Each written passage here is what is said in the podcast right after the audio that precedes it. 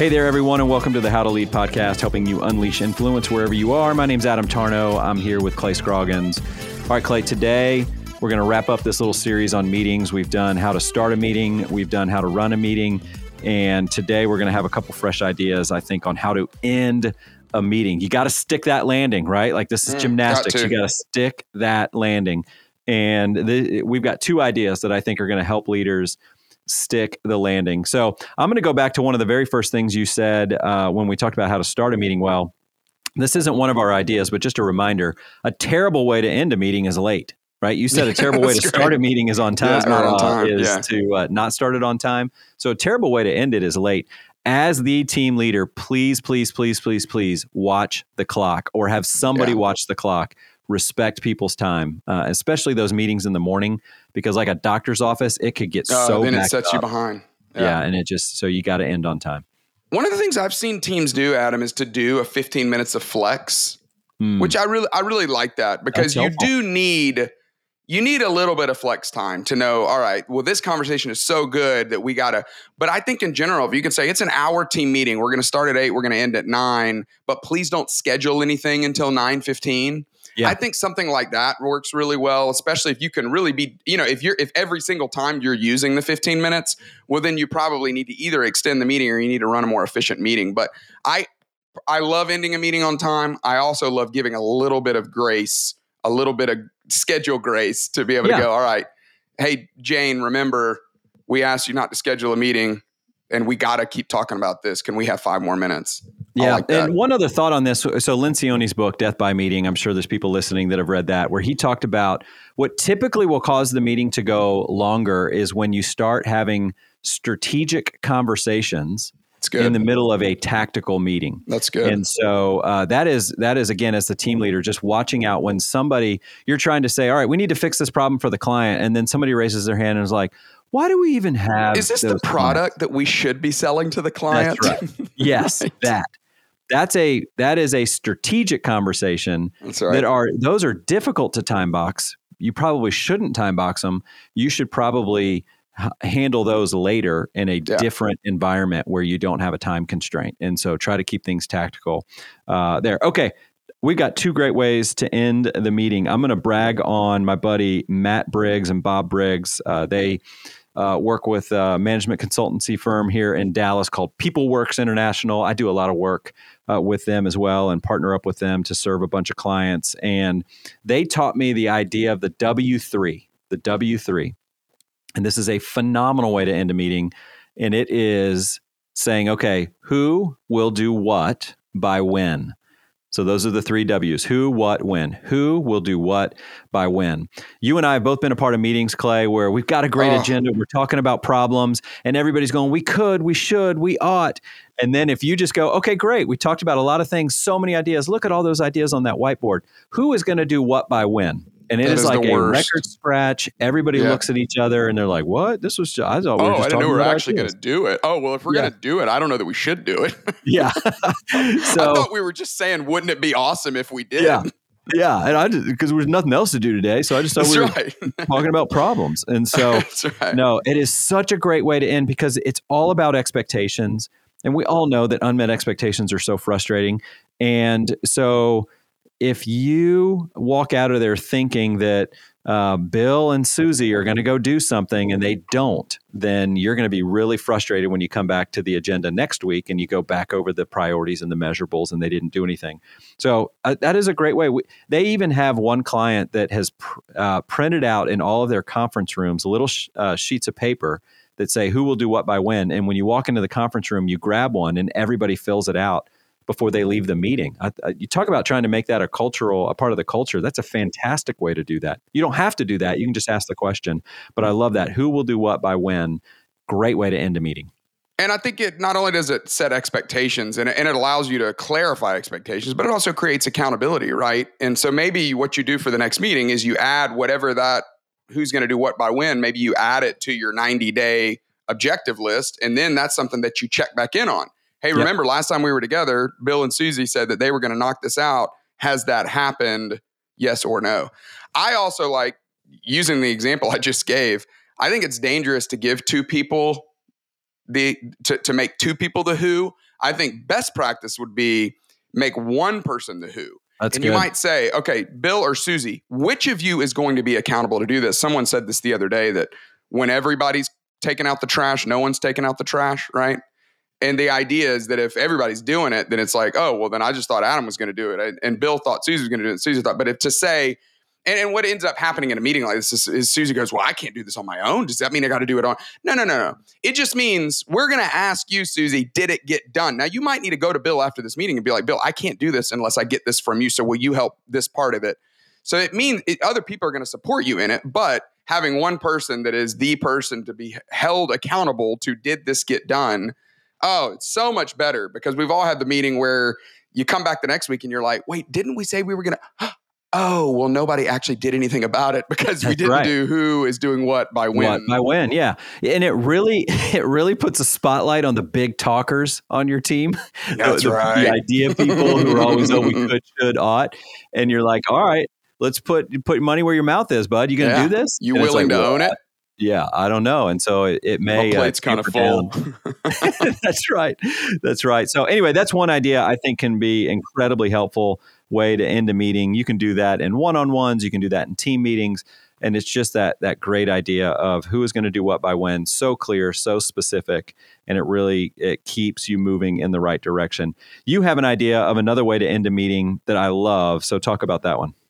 Well, I've seen people do this in meetings, but I'll tell you where I first saw it, Adam, was at a, I was having lunch with a guy named Dustin Britt who works at Chick fil A in their marketing department. And Dustin uses a professional coach for years, a guy named Larry. And I've published some books. And so D- Dustin said, Hey, Clay, would you have lunch with me and Larry? I'm really trying to help Larry get his book published.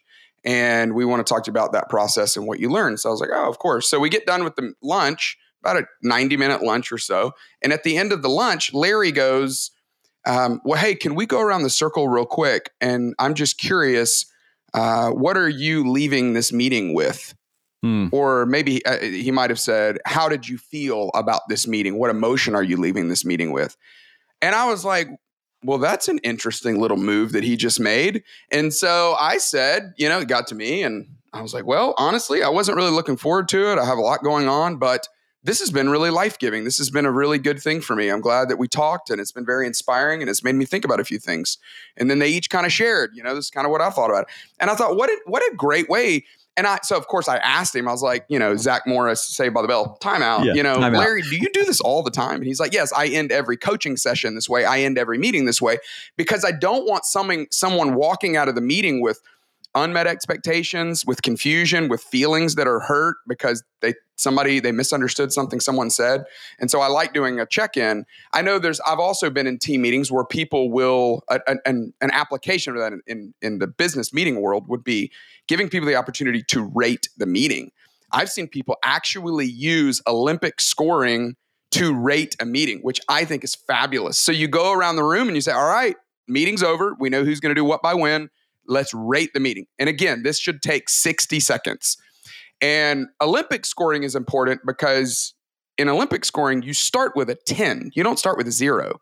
So everybody got a 10, every meeting got a 10, but then you just deduct based on someone talked too much. Susie said she was going to do who by what by when, yeah. and she didn't get it done, and we weren't able to move forward. Who, who or it might be, you know, uh, Adam, last time you talked about having these breaks in the meeting, whether it's, you know, to show some cat video or to have a dance party. Maybe somebody goes, um, I l- understand culturally why we're doing that, but we spent 30 minutes on those. and now I didn't get done what I need to get done. So I'm going to deduct two points for that. I'm giving it an eight. So I, I the, the, the idea is basically to make sure you give people the opportunity at the end of every meeting to say, did this meeting help you do your job? Did you enjoy it? Did you get stuff done? Because that's the point of meetings and giving people the opportunity to speak into that, I think just creates shared accountability. I love that. And I'm in it, you know, this is not the Home Depot person that's giving you the receipt and circling with a highlighter saying, here's a survey and if you take this you get a chance to win $500 in home depot That's gift right. cards right like because we are uh, um, like in retail environments they're always asking for feedback right now so this is not like do it later this is try to get a pulse right now on where things are. And you're looking for patterns. I mean, you, it, right. listen, if everybody gave it a, a uh, an 8.8 and you haven't gotten in the nines in a couple weeks, that may be, you know, something to that, that you're just looking for some patterns. Uh, some people are going to like one meeting a little bit more than the other, but you're just looking to see does somebody consistently say that this meeting is a six on a scale of 10 that's right. uh, for them? If that's so you need to go have a this conversation. something to visit. That's right. Yeah I like that. So here's what comes to mind, Clay, and I, and I think I've got an answer for this. I mean, some of these ideas, especially with how to end the meeting, with who will do what by when, and the rating the meeting, and asking people how they're doing on what they said they were going to do some people could think that comes across a little aggressive. Oh, and uh, yeah, talk about the difference, though, between being aggressive and assertive, because I, yeah. I, think the heart behind it is assertiveness, which is a gift, not to be aggressive and be a jerk. But but talk about the difference there. Well, relationship, you know, depending on their temperament, they're going to handle it differently. If you've got someone who is all task, they're going to love something like this, right? If you've got somebody that's all relationship, they're going to be like, oh, Adam, I don't want to do that because that's going to hurt somebody's feelings or that's going to feel prickly or whatever it may be. So yeah, doing it in a way that is, um, hey, we're not we're not doing this to try to scold anyone or try to call anyone out. Teams work best when there is shared accountability, when everyone feels like if I don't do my part, I'm letting someone down which means I got to show up relationally and I've got to show up getting stuff done. I've got to show up in both ways. And so it's just creating the buy in from everybody to go, hey, we are all in this. This is not me, the team leader, telling everyone this is what we're doing for the next quarter. This is us all deciding together. This is the kind of team we want to have, kind of culture we want to have. And this is what we want to get done. And if we don't all do our part, we're not all going to be able to get it done.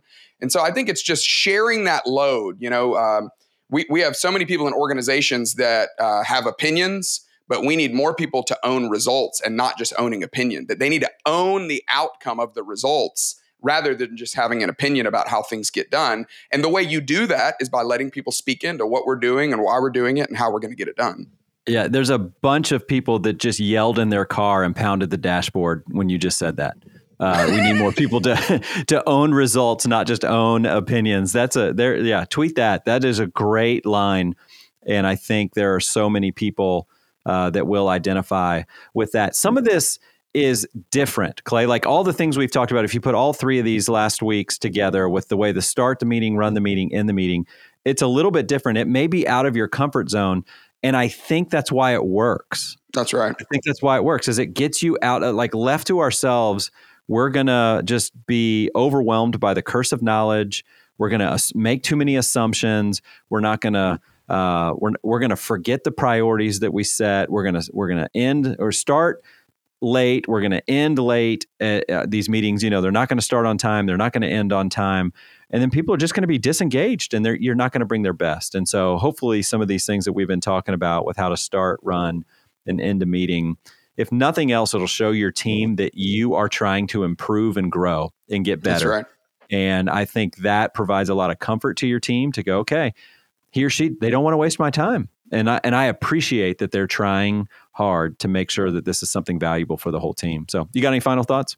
I just think doing whatever you can do to if you can create a team culture, if you can create team meetings that people don't hate, you're winning. And so just make that your mm-hmm. aim. I'm going to try yeah. to create meetings that people do not hate. Some people might be going, "No, it's setting the bar too low." Hey, all right, set it higher, astronaut. But I'm just saying if you can get people to not hate it, that would be fantastic. I mean, yes. how many of us would love our job more if we had no meetings on our calendar that we hated? We're like, yeah, you know, there's improvement that could be made, but they're not miserable. I think that would be a really great thing. I love that. That's a great. That's a great final word. So, all right, Clay. Uh, this has been a fun conversation. Hopefully, it's helpful to other leaders. We'd love to hear some of your ideas too. So, if you've got some ways that you are running meetings, the way you're starting them, running them, or ending them, things that we haven't talked about, um, send us an email. We can be reached at info at howtolead.work, info at howtolead.work. Clay, as always, great to be with you. Thanks, Adam. See you. Thank you so much for listening to the How to Lead podcast. We would love to hear from you. Do you have any questions, any comments, any topics that you would like for us to consider for future episodes? If so, best way to reach out to us is via email. We can be reached at info at howtolead.work. That's info at howtolead.work. This episode, like all of our episodes, was mixed and edited by the amazing team at Sound of a Rose. You can learn more about them at soundofarose.com. That's all we've got for today. We'll talk to you again next week.